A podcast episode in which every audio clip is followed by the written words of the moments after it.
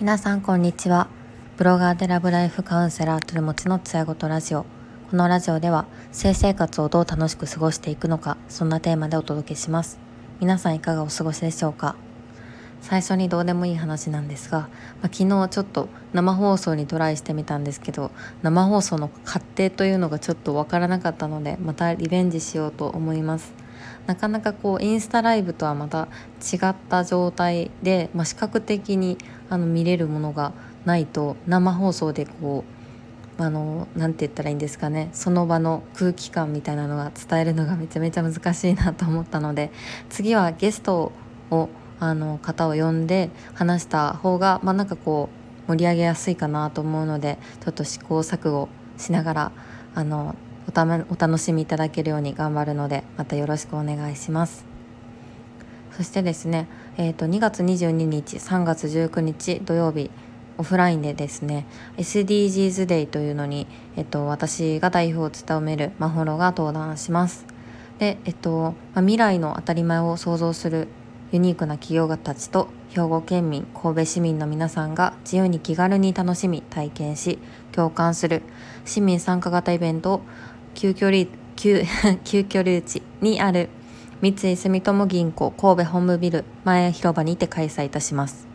ワクワクする企業が集まっているので、まあ、ぜひ遊びに来てください。で当日はあの演奏もあるんですけどそのゲストが誰なのかっていうところは秘密になっているんですがあのすごくあの来たら絶対にあ来てよかったって思うようなイベントなのでぜひ遊びに来てください。私もちょっとあのピッチの練習を頑張ろうと思います。詳しくあの概要欄の PTX の、えーと、ところから、えー、URL から見ていただければと思います。今回はですねあの私が絶対に見てほしいというドラマで、まあ、セックスエデュケーションというものがあるのでその話をしていこうと思います、まあ、性のリテラシーが高い方は必ず見ていると言っても過言ではないセックスエデュケーションなんですがえっと、2019年からあのシーズン1の配信が始まってで2021年にはもうシーズン3まで配信されているんですけどあの、まあ、ストーリーがいきなり奇抜で面白くて母親が、ま、セックスカウンセラーっていうあの特徴を持っているあのシャイですごく冴えない感じの、まあ、オーティスっていうあの男性が、まあ、主人公です。高校生なんですけどあの、まあ、なんか冴えない普通のなんか毎日送っているんですが、まあ、ひょんなことからこうすごいあのバッドガールって言われてるんですけど、まあ、ちょっとなんかやんちゃしてそうな感じのかっこいい一匹狼の、まあ、メイブっていう女の子にこう見込まれて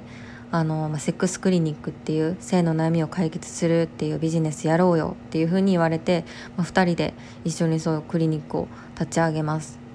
でそういうこうセックスっていう問題が、まあ、学校生活の中でいろいろ起こるわけですけど、まあ、そこに対して、まあ、2人がいろいろあの、まあ、解決もするしでもちろん2人にもそれなりのこう年頃の問題を抱えているので、まあ、それがどういうふうに展開していくのかっていうところがあの面白いです。でやっぱり何よりこう進むテンポが速いしあの結構コメディというかコメディチックなところもあるのでなんかクスクス見ながら笑えるような感じなんですけど学びはすごく多いんですよね。なんか見ていてあの何より元気をもらえるので是非あの見てほしいなというふうに思っています。ちなみに舞台はイギリスになるんですけどあのまあなんか雰囲気的には、まあ、イギリスっていうよりかちょっとアメリカンな感じも漂ってますね80年代のアメリカのファッションって感じですごい可愛いですあの出てくる人たちもすごい個性的で可愛いですよねで、まあ、そのサックスカウンセラーのお母さんを持つ主人公のオーティスなんですけど最初こう親友が唯一一人だけいて、まあ、エリックっていうんですけど、まあ、エリックはまゲイでまたそのこう孤立しているっていう感じなんですけどすっごい明るくてあの、ま、2人とも一緒に地味な高校生活を送ってるみたいな設定です。で、まあ、そのエリックはあのいじめられっ子というか、まあ、すごいいじめてくるアダムっていう子がいるんですけど、まあ、そのアダムにあのオーティスも母親のセックスカウンセラーの仕事を知られちゃうんですよね。でそれをこう学校で広められてしまうみたいなことがあるんですけど、まあ、実はなんかこうひょんなことでアダムが、まあ、性不能っていうのに悩んでてバイアグラを過剰摂取しているってことを知ります。でオーティスはとはメイブ一緒に組んでる女の子とあのこうアダムと対話するっていうシーンがあります。やっぱりそのアダム自身もそういういじめっ子ではあるんですけど家庭環境ってところに少しちょっと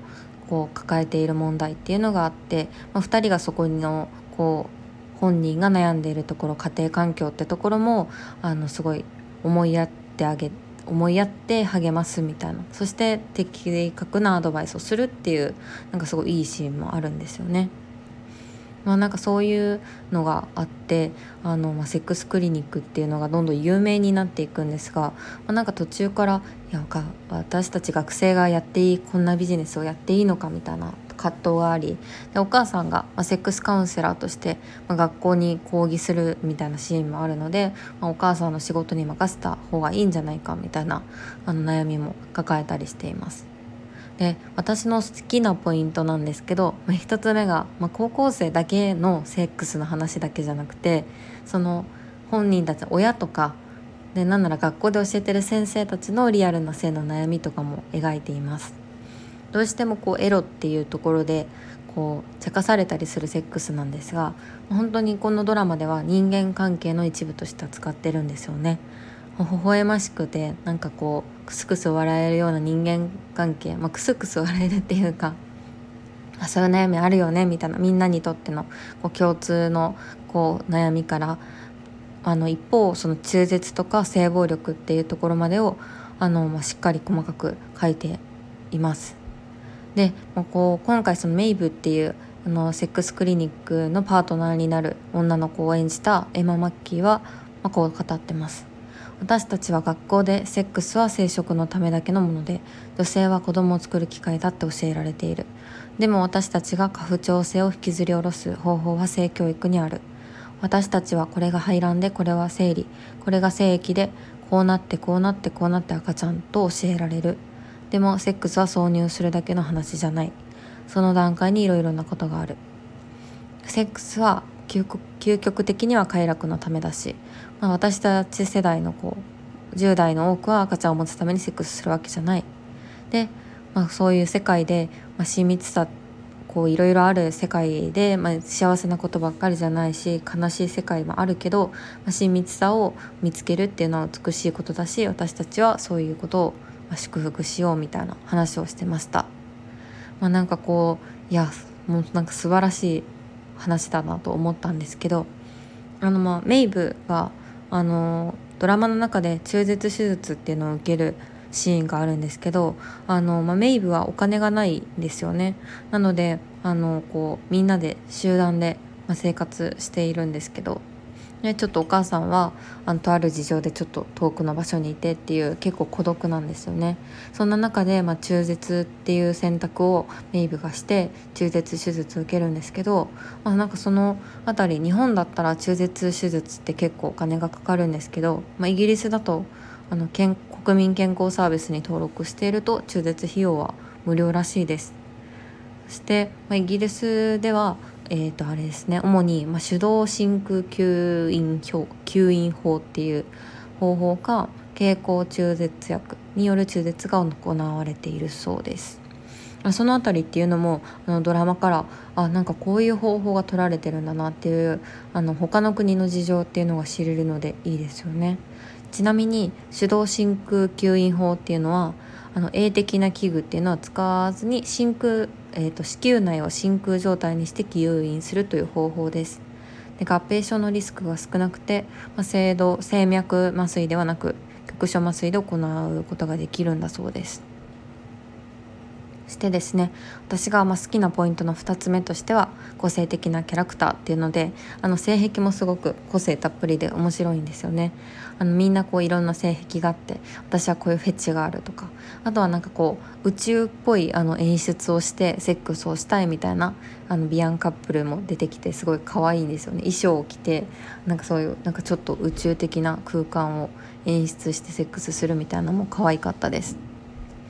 次に好きなポイント3つ目なんですがあのここは本当にすごく Twitter とか SNS でも話題になってたんですけど、まあ、主人公のオーティスがあの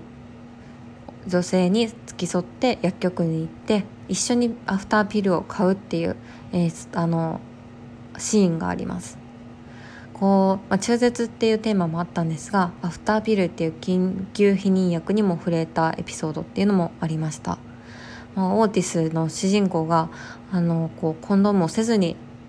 あの女性とセックスしてしまったかもっていうパニックになる出来事があるんですけどまあお酒に酔った勢いなので本当に否認したのか忘れているんですよね2人とも。で別に交際してわけしていたわけじゃないし親しいわけでもないんですけど、まあ、2人はちゃんとこう一緒にあの薬局に行ってピルを買うんですよね。でオーティスがそれはもう料金が持つよっていうすっごいあの素敵なね主人公なんですよ。でイギリスだと薬局でアフターピルが買えるんですよねこの辺も話題になってて日本だと薬局では今のところ気軽に買えることが買うことができないので、まあ、そういうあのなんて言ったらいいんですかね対照的に捉えて、まあ、見てる人がすごく多かったです。はいここまででちょっと簡単に私の好きなポイントを説明してみたんですがやっぱり性に悩んでるっていうのは若者だけじゃないっていうのを描いてるのがすごく素敵だなと思うドラマです。親たちの恋愛やセックスも書かれてて大人が完璧じゃないんだなってことを知ることができるのであの親子を一緒で見る必要はないんですけど子供と親が、まあ、それぞれにこのドラマすごく見てほしいなって思っていてで、まあ、すごく当たり前のこうみんな見てるドラマかなって思ったんですけど、まあ、やっぱりもちろんまだ見てなくて知らなかったって方もいると思うのでこの度はちょっとおすすめしたいなと思っていますのでまたお休みの日とかに見てみてください。すごい面白いのであのパッと見れちゃうと思うのではい是非 見て感想いただけたら嬉しいです。ではここまで聞いていただきありがとうございました。また明日。